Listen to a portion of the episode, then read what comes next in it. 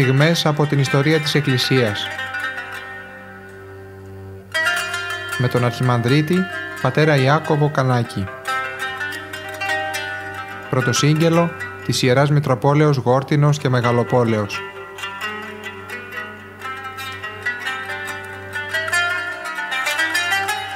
Αγαπητοί ακροατές, χαίρετε. Συνεχίζουμε την πορεία την Ιεραποστολική του Αποστόλου Παύλου προς τα έθνη.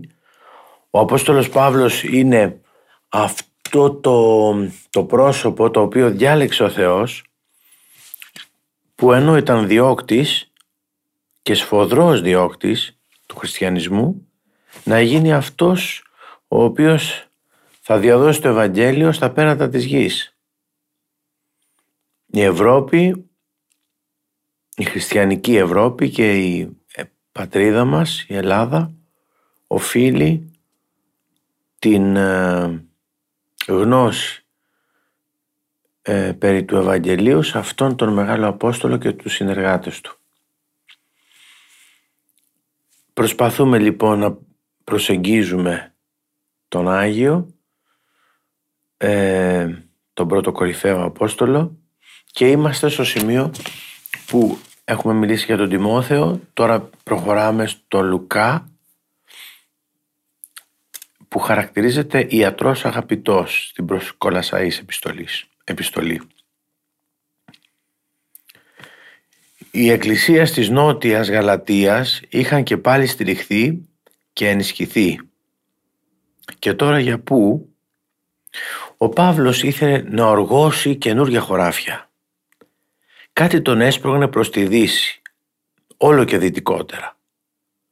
Το παλιό του σχέδιο που πιθανώς η αρρώστια του το ματέωσε από τον καιρό της πρώτης περιοδίας του ήταν και πάλι εμπρός στα μάτια του. Μήπως έπρεπε περνώντας την κοιλάδα του Λύκου και του Μεάνδρου να έρθει έως τις ακτές της Ιωνίας; Μια καλοφτιαγμένη ρωμαϊκή οδός έφθανε από τη Μητροπολιτική Έφεσο μέσω Απαμίας. Το κείμενο λέει «Αλλά ουκ ίασεν αυτού στο πνεύμα». Ο Ανατολίτης σε στιγμές που θα έπαιρνε κρίσιμες αποφάσεις άφηνε να οδηγείται πολύ περισσότερο παρόσο σήμερα μπορούμε να καταλάβουμε από προαισθήματα, προμηνύματα, θείες εμπνεύσεις και επίρειες και από τις εσωτερικές φωνές. Ζούσε περισσότερο μέσα στον υπεργήινο κόσμο, αισθανόταν ότι οδηγείται από ανώτερες δυνάμεις και ήθελε να εξεχνιάσει τη θέλησή τους χρησιμοποιώντας τα άστρα και τα όνειρα. Αυτή η ανατολίτικη πνευματική αντίληψη στην υδρολατρεία, όπως βλέπουμε από τον Όμηρο και την Μαντική, έδωσε αφορμή στο να δημιουργηθεί κάποια δυσιδαιμονία. Αλλά στο βάθος και σε αυτήν υπάρχει μια πανάρχια βαθιά πείρα που την παρέχουν υποσυνείδητες ψυχικές λειτουργίες. Από το γνήσιο αυτό ψυχικό βάθος έχει τη δυνατότητα να λάβει αφορμή και η Θεία Καθοδήγηση. Ο Παύλος και οι συνοδοί του συζητούσαν τα ιεραποσταλικά του σχέδια με τον Θεό. Από τα πιο εντυπωσιακά πράγματα των πράξεων των Αποστόλων είναι το πώς ο Παύλος στα ιεραποστολικά του σχέδια αφήνεται απόλυτα στη Θεία Καθοδήγηση που και αυτή όμως φανερώνεται με ορισμένα γεγονότα. Πληροφορίες, δυσκολίες στο δρόμο, ίσως και με σεισμούς, με προφητικές φωνές κατά την ώρα της λατρείας ή και με όνειρα. Στην Απάμια ο δρόμος διχαζόταν και εδώ ακριβώς εκδηλώθηκε το βέτο του πνεύματος εισαγωγικά. Παράδοξο. Γιατί παρόλα αυτά το Ευαγγέλιο στην Έφεσο θα είχε τη δυνατότητα μιας απεριόριστης ακτινοβολίας. Ο Παύλος όμως δεν έσπασε το κεφάλι του. Είναι ο άνθρωπος που παίρνει γρήγορες αποφάσεις. Όταν το πνεύμα κλείνει τον ένα δρόμο, αφήνει πολλούς ανοιχτούς. Από τις μικρασιατικές επαρχίες μπορούσε να επισκεφτεί ακόμα τη Μυσία, τη Βυθινία και τη Βόρεια Γαλατεία. Εμπρός λοιπόν προς τα βόρεια. Έτσι πιθανώς μέσω ακμονίας ή συνάδων ακροϊνού του σημερινού Καρά Σιχάρ ε, Κωτιέου και Ουταχίας, σημερινό όνομα, έφτασαν στο Δωρήλαιο, που σήμερα ακόμα είναι το σπουδαιότερο δικό και σιδηροδρομικό κέντρο στη Βόρεια Φρυγία και το δυτικό σύνορο της καθ' αυτό Γαλατίας. Τον Παύλο, τον Παύλο όμως δεν τον τραβούσαν τα Μεσόγεια, αλλά η θάλασσα. Και έτσι αποφάσισε να τραβήξει προς τη Βυθινία, με την πλούσια, με τα πλούσια εμπορικά της κέντρα, με τις παραλίες, τις πολιτείες εκεί, την Προύσα, την Νίκαια, την Οικομίδια, τη Χαλκιδόνα. Εμπρός τους όμως στεκόταν ο τεράστιος όγκος του μικρασιατικού Όλυμπου, σαν ένα χέρι που έκλεινε το δρόμο. Και πάλι καινούριο βέτο από το πνεύμα. Αλλά θετική υπόδειξη καμιά. Διέξοδο δεν έβρισκαν. Ίσως ήταν το φθινόπωρο του 49 καθώς σταμάτησαν αναποφάσιστοι στα σύνορα των τεσσάρων επαρχιών Φρυγίας, Μυσίας, Βυθινίας και Γαλατίας. Εδώ η σκέψη να στρέψει κανείς προς τα ανατολικά, προς τη Βόρεια Γαλατία και να επισκεφτεί την Πεσινούντα και την Άγκυρα στη χώρα των Τεσκοσάγων και Τρόκμων ήταν πολύ φυσική. Κάτι παρακλάδια και διασκορπισμένα υπολείμματα αυτών των νομαδικών φυλών είχε ήδη γνωρίσει και είχε αγαπήσει ο Παύλος στην Νότια Γαλατεία. Πολλοί ερμηνευτές παραδέχονται ότι ο Παύλος ακολουθούσε αυτή την πορεία και κρατήθηκε εδώ εξαιτίας της αρρώστιας του. Αλλά ο Λουκάς δεν συσσαγωγικά λέγει ούτε λέξη για μια τόσο σπουδαία θεμελίωση μιας βόρειο-γαλατικής εκκλησίας παρόλο που γράφει μόνο η Ιεραποστολική ιστορία. Θα ήταν δηλαδή, αν ήταν πραγματικότητα, κάτι θα έγραφε ο Λουκάς στο βιβλίο. Ο Λουκάς ξέρουμε ότι έχει γράψει εκτός από το Καταλουκάν Ευαγγέλιο και τις πράξεις. Αν ήταν έτσι θα έπρεπε να παραχωρήσουμε σε αυτή την εργασία τουλάχιστον ένα έτος. Αλλά αυτό δεν είναι δυνατόν γιατί το Μάρτιο του 51 ο Παύλος βρίσκεται στην Αθήνα. Είναι πολύ ωραία αυτά που η επιστήμη έρχεται και δίνει πληροφόρηση οι ειδικοί ερμηνευτές για, το, για τα σχετικά με τις χρονολογίες. Και από εκεί ξεκινούν οι εικασίες τι θα μπορούσε να έχει γίνει. Εν τω μεταξύ δεν θέλουμε να δυσαρεστήσουμε εκείνους που έχουν τη γνώμη ότι ο Παύλος το έκανε αυτό το ταξίδι. Αν ο Παύλος έστρεψε προς τα ανατολικά, τότε θα γνώρισε ένα πολύ σπουδαίο λαό. Γαλάτες. Είναι το ελληνικό όνομα για τους Γάλλους ή Κέλτες. Γύρω στο 280 π.Χ. μερικές από αυτές τις φυλές ξεκίνησαν από την περιοχή της Τουλούζης προς τις παραδουνάβιες χώρες και μέσω της Βαλκανικής και της Ελλάδας ξεχύθηκαν στη Μικρά Ασία. Λαιλάτισαν όσο βαστούσε η καρδιά τους και τέλος στάθηκαν στις όχθες του Άλιος όπου έχτισαν τις πόλεις Πεσινούντα, Άγκυρα και ε, Ταβίων. Ο τελευταίος βασιλιάς του, ο Αμίντας, ως μισθοφόρος των Ρωμαίων, ξάπλωσε την κυριαρχία του πάνω στη μικρά Αρμενία, Πισιδία, Λικαονία και Ισαβρία. Αυτά τα βαρβαρικά φύλλα δεν είχαν μόνο προκαλέσει από πολύ νωρίς φόβο και τρόμο στους Έλληνες, αλλά είχαν προσελκύσει και το ενδιαφέρον τους, που αποτυπώνεται εκτός από τα άλλα και στην τέχνη. Ο Άταλος, ο πρώτος της Περγάμου, κατόρθωσε το 240 με μια υπέροχη νίκη να διώξει τους Γαλάτες από την περιοχή του βασιλείου του. Για ανάμνηση δόρισε ένας, ένα πλούσιο σε παραστάσεις αφιέρωμα στην Ακρόπολη των Αθηνών. Μέχρι σήμερα υπενθυμίζουν την κελτική αυτή εισβολή δύο από τα μεγαλύτερα καλλιτεχνήματα της σχολής της Περγάμου. Ο Θνίσκον Γαλάτης και η Ομάς των Γαλατών που σώζονται στη Ρώμη. Αυτοί οι άξεστοι αλλά στο βάθος καλόκαρδοι άνθρωποι μιλούσαν κατά τον Ιερώνυμο εκτός από την ελληνική και την κελτική διάλεκτο της άλλοτε γαλατικής της πατρίδας τους. Ήταν όμως όπως τους είχε περιγράψει ο Κέσαρας, διψασμένοι για γνώση, περίεργοι, με ζωηρότητα πνεύματος αλλά και καυχισάριδες ευέξαπτοι, γεμάτοι δίψα για θεάματα, μεγαλομανία, υπερβολική στα αισθήματα και αξιαγάπητη. Στον πόλεμο με την πρώτη εξόρμηση ήταν ακάθεκτη, αλλά χωρίς την πρέπουσα αντοχή. Στους Ιρλανδούς αναγνωρίζει κανείς μέχρι σήμερα τέτοιες ιδιότητες. Δεν είναι εκπληκτικό το γεγονός ότι αυτή η φυλή με τα τόσα πλούσια χαρίσματα και με την ομαδική νοσταλγία βρέθηκε και στη Νότια Γαλατεία όπου, όπου τη γνωρίσαμε με τη χαρακτηριστική της ελαφρότητα και με την ικανότητα να αλλάζει διαρκώς δέχτηκε τη νέα θρησκεία και σε λίγο πάλι παραπλανήθηκε. Ότι υπήρχαν, ότι υπήρχαν στη χώρα και Εβραίοι έμποροι το μαρτυρεί μια επιγραφή του ναού του Αυγούστου στην Άγκυρα, η λεγόμενη Διαθήκη του Αυγούστου. Οι Βόρειοι Γαλάτες είχαν διατηρήσει την αρχαία διαίρεση τους σε φυλές και πατριές.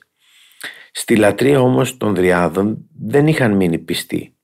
Πότε χόρευαν και τραγουδούσαν στο ναό της Κιβέλης, πότε άκουγαν με προσοχή τους παλαιούς μύθους και τα τραγούδια για τους θεούς των λαϊκών τραγουδιστών τους, πότε πήγαιναν με περιέργεια να ακούσουν το κήρυγμα στις συναγωγές των Εβραίων; Στην Πεσινούτα η Κιβέλη, η μητέρα των θεών, είχε τον κεντρικό της ναό.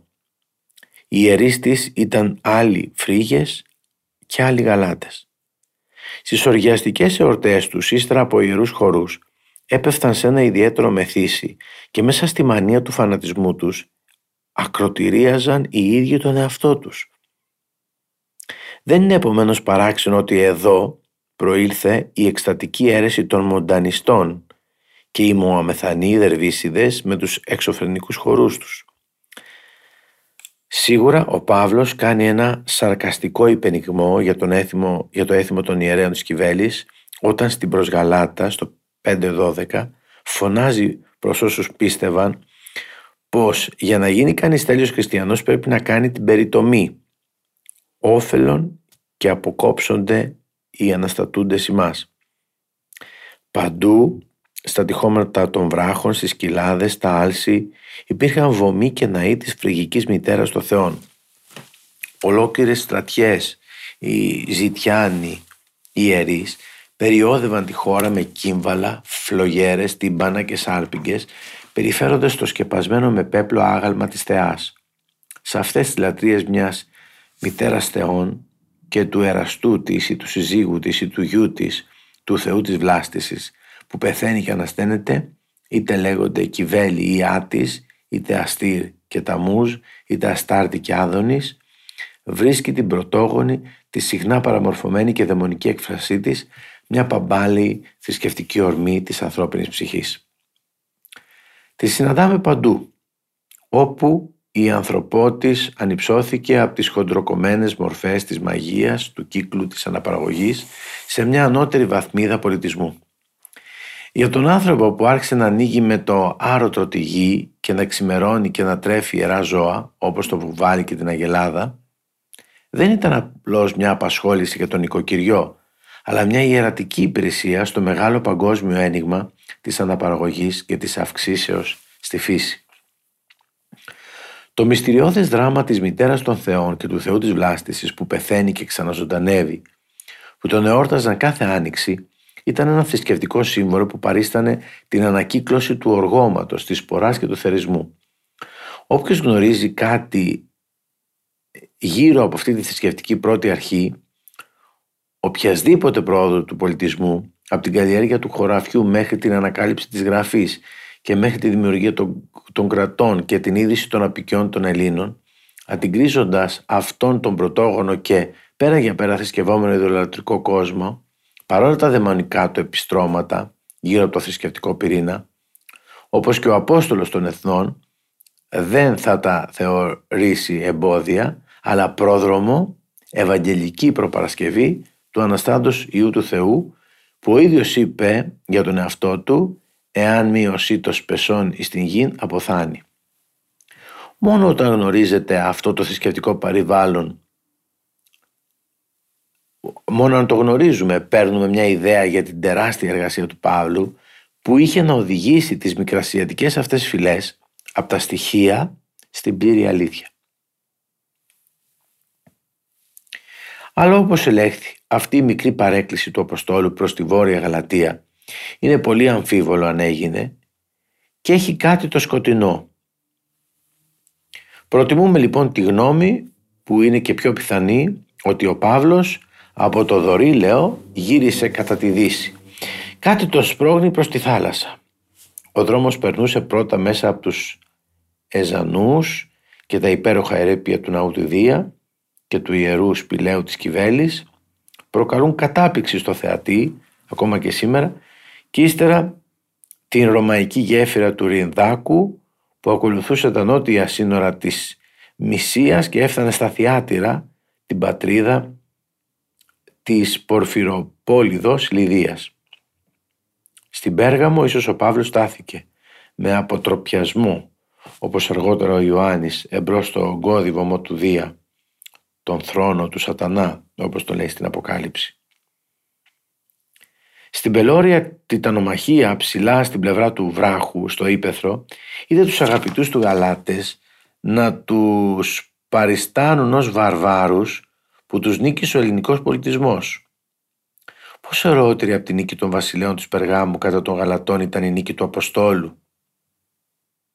Από το Αδραμίτιον μέσα από την αερά, αραιά κατοικημένη Μυσία προσπέρασαν τις νότιες πλαγιές της Ήδας του βουνού των Θεών που από την κορυφή της, λέει ο Όμηρος, οι Θεοί παρακολουθούσαν τις μάχες της Τρίας. Τέλος ο Παύλος και οι σύντροφοί του από το τελευταίο ύψωμα είδαν μπροστά τους την ξακουσμένη πεδιάδα της Τρίας που την δροσίζουν ο Σκάμανδρος και ο Σιμώης. Έτσι ο Παύλος φαινομενικά άσκοπα διέσκησε ολόκληρη τη Μικρά Ασία από τα ανατολικά προς τα βόρειο-δυτικά. Εδώ για πρώτη φορά θα καταλάβαινε τι σκοπό είχε το πνεύμα με τα δύο βέτο του. Έπρεπε να αρχίσουν να εργάζονται στην Ευρώπη και ο όμηρος αυτής της νέας Οδύσσιας, ο βιογράφος του, ήταν έτοιμος από τότε. Ποιος; Ο Λουκάς. Εδώ ο Παύλος πρώτη φορά στη ζωή του βλέπει την Ευρωπαϊκή Ήπειρο. Και το πρώτο νησί της Ευρώπης, η Σαμοθράκη, μακριά, τυλιγμένη στην ομίχλη, αναδιόταν μέσα από τη θάλασσα. Προς τα βόρεια, στα πόδια του, ήταν ερυπωμένη η αρχαία πόλης του Πριάμου. Από εδώ ξεκίνησε ο ευλαβής Ενίας με το γέρο πατέρα του στην πλάτη για να καταλήξει ύστερα από τη μακρινή περιπλάνηση στα κρογιάλια της Ιταλίας. Αυτόν φαντάστηκε ο ποιητής των ανακτόρων ο Βυργίλιος ότι ήταν ο πρόγονος της αυτοκρατορικής οικογένειας των Αυγούστων για να την περιβάλλει με το φωτοστέφανο των τίτλων ευγενίας. Γι' αυτό τα ερήπια αυτά στα μάτια των Ρωμαίων είχαν κάτι το ιερό και ήταν στολισμένα με ρωμαϊκούς ναούς. Απέναντι υψωνόταν ο τύμβος του Πατρόκλου. Εκεί κάποτε ο Μέγας Αλέξανδρος γεμάτος ευλάβεια για τον ήρωά του, τον Αχιλέα, ξεπετάχτηκε με πύρη πανοπλία από το πλοίο του Σιστεριά για να πάει να του προσφέρει θυσία. Οι στρατηγοί του αργότερα στο μέρος αυτό απέναντι στην Τένεδο έκτισαν την όμορφη παραλιακή πόλη την Αλεξάνδρεια της Τροάδας. Λέγεται πως και ο Κέσαρας για μια στιγμή έκανε ρομαντικές ονειροπολίσεις για να μεταφέρει εδώ στον τόπο με τις τόσες ιερές αναμνήσεις της οικογένειας του την έδρα της αυτοκρατορίας του. Ο Αύγουστος ανύψωσε την πόλη στην τάξη Ιταλικής απικίας απομάχων. Έτσι η Ελλάδα και η Ρώμη έδιναν σε αυτό το σημείο τα χέρια. Μέχρι σήμερα ακόμα κάτι τεράστια υπολείμματα υδραγωγείων, τόξα από τις πύλες, επιστήλια, στήλη από γρανίτη, κίδι από το στάδιο και το θέατρο μαρτυρούν για την κοσμοκρατορία της Ρώμης. Ακόμα κι αν στο σχολείο της Ταρσού δεν είχε διαβάσει ο Παύλος στίχους κανενός Έλληνα ποιητή που παρόλα αυτά όταν του δίνεται ευκαιρία αναφέρει στίχους δεν μπορεί παρά όπως κάθε μορφωμένος άνθρωπος να έχει ακούσει τα έπι του Ομήρου που οι πλανόδιοι τραγουδιστές τα τραγουδούσαν στους δρόμους. Μπορούσε και αυτός να καταλάβει τι είναι ανθρώπινο, τι είναι το ανθρώπινο μεγαλείο και γι' αυτό δεν ήταν δυνατό να βλέπει αυτή την περιοχή χωρίς να αισθάνεται κάποια βαθιά συγκίνηση. Αλλά ο μύθος των Ελλήνων που για μια γυναίκα υπόφεραν επί δέκα χρόνια τα πένδυνα δεν ήταν δυνατόν να εμπνεύσει αυτόν τον Ανατολίτη κανενός είδους θαυμασμό γιατί αυτός δεν έρχονταν να κηρύξει μύθους αλλά χειροπιαστή πραγματικότητα και ένα ιερό μήνυμα. Ο Παύλος ήταν ο άνθρωπος που είχε μία και μόνο ιδέα να πάρει τον κόσμο με το μέρος του Χριστού. Τον μαραθωνοδρόμο που έπρεπε να φέρει στην Αθήνα την αγγελία της νίκης των Ελλήνων. Τίποτα δεν ήταν δυνατό να τον κρατήσει στην πορεία αυτή. Έφτασε τέλος εξαντλημένος στον προορισμό του και τότε έπεσε νεκρός. Ο Παύλος αισθανόταν ότι ήταν αγγελιοφόρος του Θεού που έφερε μια συνταρακτική είδηση. Ότι ήρθε ο γιος του Θεού, νίξε τους θεούς του Ολύμπου και η ανθρωπότητα είχε μπρος του ένα λαμπρό μέλλον. Τι ήταν λοιπόν μπροστά σε αυτό η τρία, τι ήταν το ήλιο; Ο Παύλος ήταν κατενθουσιασμένος από εδώ που ξανά βλέπε την αγαπημένη του θάλασσα, παγκόσμια θάλασσα και παγκόσμια εκκλησία. Μέσα στη σκέψη του ενώνονται σε μία εικόνα, σε μία ιδέα. Πάλι παρουσιαζόταν μπρος στον Παύλο το μεγάλο όρομα της ρωμαϊκής κοσμοκρατορίας. Θαύμαζε τη ρηψοκίνδυνη μεγαλοφυΐα της, την αγάπη προς την ελευθερία, το πνεύμα της τάξης, την προς τα εμπρός ορμή και την υπομονή της που ήξερε να περιμένει. Αισθανόταν συγγένεια με το ρωμαϊκό αυτό πνεύμα. Η κρυφή του φιλοδοξία ήταν να φέρει το Ευαγγέλιο στη Ρώμη. Εδώ η επιθυμία αυτή μπορεί να πήρε τη συγκεκριμένη της μορφή. Αργότερα έγραφε στην προς Ρωμαίους «Επιποθίαν δε έχω του ελθύν προς εμάς από πολλών ετών αλλά το αίτημά του αυτό περιοριζόταν κάθε φορά από το πνεύμα του Ιησού. Η Ρώμη έπρεπε να γίνει κτήμα συσσαγωγικά του Πέτρου. Αφού ξεκουράστηκαν λιγάκι, οι τρεις ταξιδιώτες κατέβηκαν προς την Τροάδα. Εδώ, καθώς φαίνεται δεν υπήρχαν πολλοί Εβραίοι, ούτε και συναγωγή. Ο Παύλος ασφαλώς θα έπιασε εδώ και εκεί θρησκευτικέ συζητήσεις για να προπαρασκευάσει το έδαφος για την Ιεραποστολή. Το πιο κατάλληλο μέρος που μπορεί κανείς να συναντήσει τους ανθρώπους ήταν εκεί και Μακεδόνες και Έλληνες, είναι το λιμάνι. Εκεί μπαινόβγαιναν πλοία φεύγοντας για την Ευρώπη και επιστρέφοντας. Ο Παύλος ήταν αναποφάσιστος για το τι θα έπρεπε να κάνει. Στο λιμάνι ήταν αγκυροβολημένα πολλά πλοία. Ποιο έπρεπε να προτιμήσει; Τότε έκανε την επέμβασή του ο Κύριος, ο Θεός και έφερε μπροστά του το Λουκά γιατρό από την Αντιόχεια, που ο Παύλος το γνώριζε από εκεί και που ίσως τον είχε βαπτίσει και ο ίδιος. Τη συνάντηση αυτή τη συνάγουν με μεγάλη πιθανότητα από το ότι εκείνος που γράφει τις πράξεις των Αποστόλων από εδώ και πέρα φαίνεται σαν να συμμετέχει ο ίδιος στο ταξίδι χρησιμοποιώντας στην αφήγηση τον πρώτο πληθυντικό πρόσωπο άρα γι' αυτό για τη χρήση αυτό λένε ότι ο Παύλος όντως είναι ο συντάκτης, ο συγγραφέας των πράξεων. Η συνάντησή τους έδωσε αποφασιστική στροφή στο ταξιδιωτικό σχέδιο του Αποστόλου. Ο Λουκάς προηγουμένως ήταν προσήλυτος. Το γεγονός ότι κατάγεται από την Αντιόχεια υποστηρίζεται και από τον ιστορικό Ευσέβιο. Οι εξαιρετικές ναυτικές του γνώσεις επιτρέπουν το συμπέρασμα ότι ή γεννήθηκε σε λιμάνι ή είχε ταξιδέψει πολύ.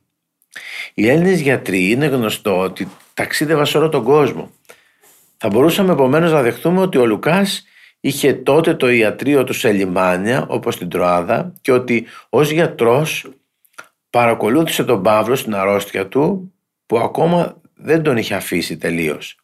Αυτή η ευλογημένη συνάντηση έγινε μία από τις πιο αποδοτικές φιλίες στην ιστορία του χριστιανισμού. Αν εξαιρέσουμε την περίοδο μεταξύ της πρώτης και της δεύτερης παραμονής του Παύλου στους Φιλίππους, το Λουκά τον βρίσκουμε πάντοτε στη συνοδεία του Αποστόλου. Ήταν μαζί του και στην πρώτη και στη δεύτερη φυλάκισή του στη Ρώμη. Τρεις φορές το αναφέρει ο Παύλος στις επιστολές της Αχμαλωσίας. Τη μία φορά στην προσκολασαΐς που λέει «Ασπάζεται ημάς Λουκάς ο ιατρός ο αγαπητός». Αυτό μοιάζει με έκφραση βαθιάς ευγνωμοσύνης του αρρώστου Αποστόλου για τις ιατρικές προσπάθειες του φίλου του. Ο Λουκάς στέλνει τους χαιρετισμούς του προς κολασαΐς και επομένως πρέπει να ήταν και εκεί γνωστός. Στην προσφυλίμωνα ο Παύλος τον υπολογίσει στους συνεργάτες. Στη δεύτερη φυλάκισή του στη Ρώμη γράφει ο Παύλος με πόνο καρδιάς προς τον Τιμόθεο «Λουκάς, εστί μόνος με τεμού». Ο Λουκάς έμεινε ο μόνος που έμεινε κοντά μου. Κάποιος αρχαίος πρόλογος του Καταλουκάν Ευαγγελίου, ασφαλώς το δεύτερο αιώνα, αναφέρει ότι ο Λουκάς μετά το θάνατο του Παύλου έκανε ιεραποστολή στην Αχαία και πέθανε στη Βιωτία, που υπάρχει και ο τάφος του, σε ηλικία 84 ετών και ότι τον έθαψαν στη Θήβα. Ένας ειδικός ερεύνησε το Καταλουκάν Ευαγγέλιο και τις πράξεις των Αποστόλων για να βρει τους ιατρικούς όρους που περιέχουν και βρήκε ότι ο Λουκάς έπρεπε να είχε ε, μελετήσει πολύ τα ελληνικά ιατρικά βιβλία. Άρα εδώ βλέπουμε ότι ε, είναι κοντά στην επιστήμη. Οι Άγιοι δεν είναι απέναντι στην επιστήμη. Τη σπουδή της ιατρικής στα ελληνικά πανεπιστήμια τη θεωρούσαν ισότιμη με τη σπουδή της φιλοσοφίας. Έτσι ο Λουκάς μέσα στην τότε κοινωνία είχε περίπου την ίδια θέση που έχει ένας γιατρός σήμερα. Όμως αγαπητοί μου θα σταματήσουμε εδώ στο σημείο αυτό. Θα συνεχίσουμε να μιλήσουμε και θα μιλήσουμε για τον Λουκά. Είναι ένας σπουδαίος συνεργάτης του Αποστόλου Παύλου. Στέκεται, ο, ο Παύλος δεν ξέρουμε ποια αρρώστια είχε. Εδώ θυμίσει κόλωψη στη σαρκή, λέει το κείμενο. Κάτι τον απασχολούσε, κάτι τον ταλαιπωρούσε στην υγεία του και ήταν πολύτιμος ο Λουκάς δίπλα του. Να υπάρχει ένας γιατρός και να τον ανακουφίζει από τη δυσκολία που πέρναγε. Θα το δούμε όμως την επόμενη φορά αυτό. Ευχαριστούμε που ήσασταν μαζί μας.